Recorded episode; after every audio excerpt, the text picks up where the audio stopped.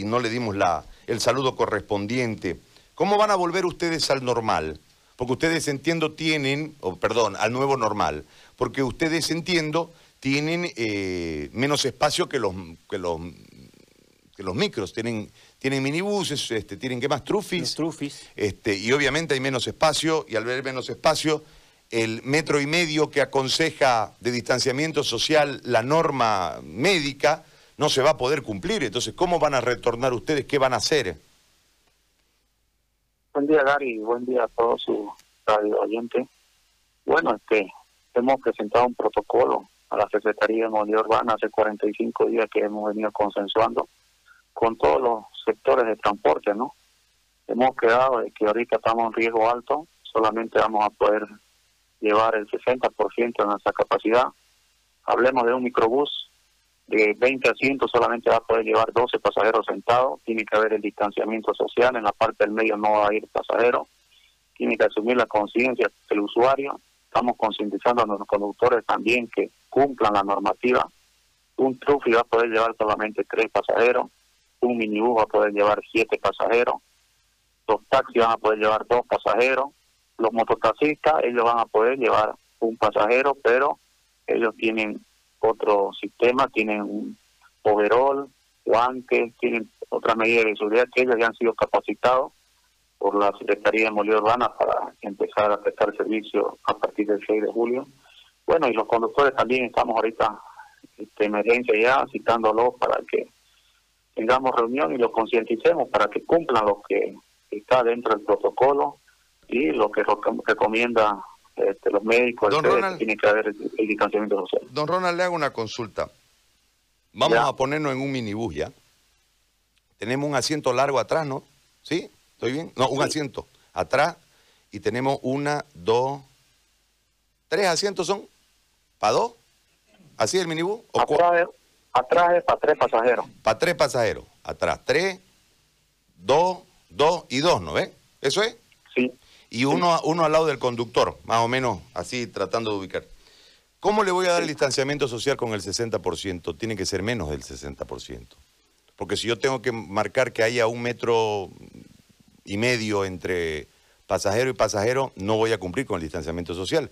Yo entiendo que sacando uno del asiento de atrás hay un distanciamiento y de ahí tengo que poner de a uno por, por, oh, por fila. Atrás, atrás solamente va a llevar dos pasajeros.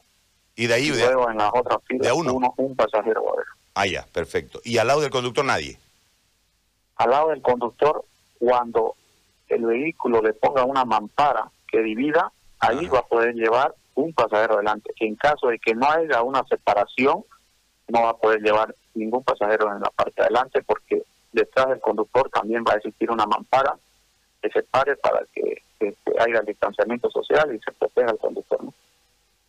Ya, y, y en el tema del chofer, este, ¿cómo van a trabajar los choferes? ¿Cómo es el, mecanismo de ustedes? Eh, ¿hay, ¿Hay dueños de los minibuses o los mismos choferes son los dueños de los minibuses? ¿Cómo es la estructura de ustedes, el, modelo de negocio?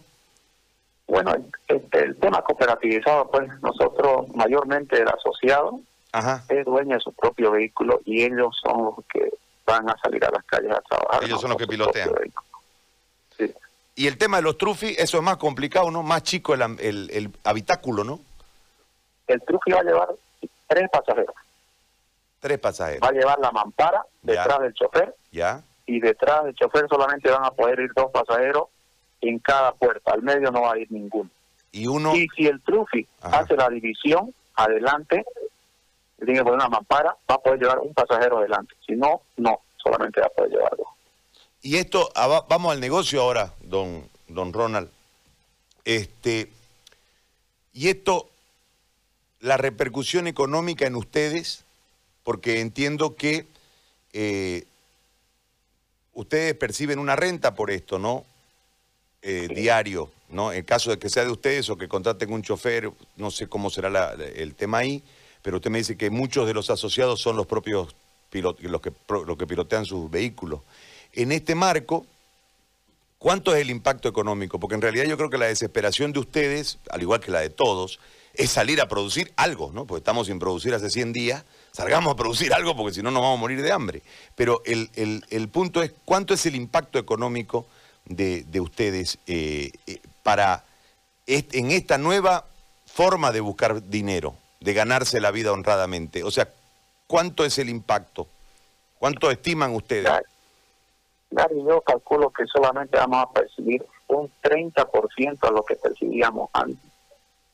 Nuestros asociados, los que nos han presionado a nosotros, los que ya han chocado fondo económico todos, ya sinceramente este, nos ha pillado en curva esta pandemia y los 100 días no hemos percibido ni un centavo. Ya ellos nos han pedido por lo menos salir a ganar, por lo menos para llevar para la olla, porque ya no tienen todos sus recursos, todas las ayudas, cada institución lo ha dado a sus conductores, a sus asociados.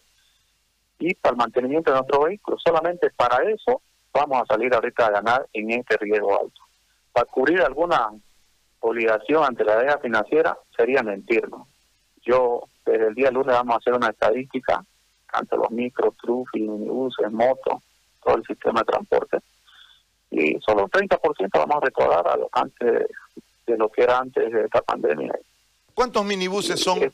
¿Cuánto, cuántos, ¿Cuántas unidades tienen ustedes? En olvidémonos de, este momento. En un día normal, sin pandemia, sin nada, ¿cuánta gente sale a trabajar? ¿Cuántos vehículos tienen ustedes en los minibuses? O sea, ¿cuántos recaudamos? No, este, no. ¿Cuántas unidades son? Bueno, este, minibuses, somos diferentes instituciones, pues no, la mía tenemos como unas 20 instituciones de minibuses, otras 15 de trufi, tengo otras 20 de micro. ¿Pero cuánto más o menos pues?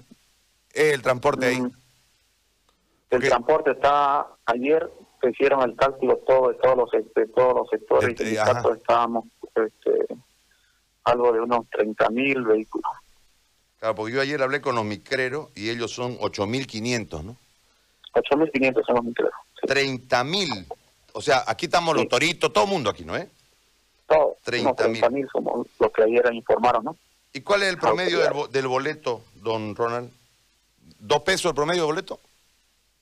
El pasaje es dos bolivianos, pues, ¿no? Eso es lo que está establecido por el municipio y hemos entrado en acuerdo que se va a mantener la tarifa. Ya. Y el municipio no va a condonar el impuesto 2019 y algunas deudas que teníamos de años anteriores que también nos va a condonar. Eso es el acuerdo que hemos quedado con la alcaldesa, la arquitecta Angélica Sosa, y va a sacar una resolución para favorecer al transporte y que no subamos la tarifa, porque ahorita entre todos tenemos que ayudarnos, pero no estamos en una crisis económica. ¿Y, y, entre los 30 mil, cuánta gente transportan al día? ¿Tienen más o menos el estudio? Un millón y medio decían ayer los micreros. Por lo menos son pues unos 3 millones, ¿no? Que transportamos todos los todos los sistemas de transporte, mototaxi, trufi, minibus, micro. Pero hoy en día difícil va a ser, pues, ¿no? No hay estudiantes, no hay universidades, no están todos los negocios al 100%, son pocos los negocios que paulatinamente están reabriendo porque ese coronavirus no ha metido miedo a todo el mundo y todo el mundo ha salido y recién poco a poco están este, la gente abriendo su negocio y seguramente vamos a ir eh, aumentando eh, los usuarios como la gente vaya abriendo sus negocios. Muy bien. Eh, don Ronald, yo le agradezco por prestarnos su tiempo y por informarnos. Muy amable. No, varios ustedes estamos predispuestos cuando nos necesite hablar sobre el transporte. Le agradezco, le mando un abrazo. Don Ronald García, presidente de Fedetrans.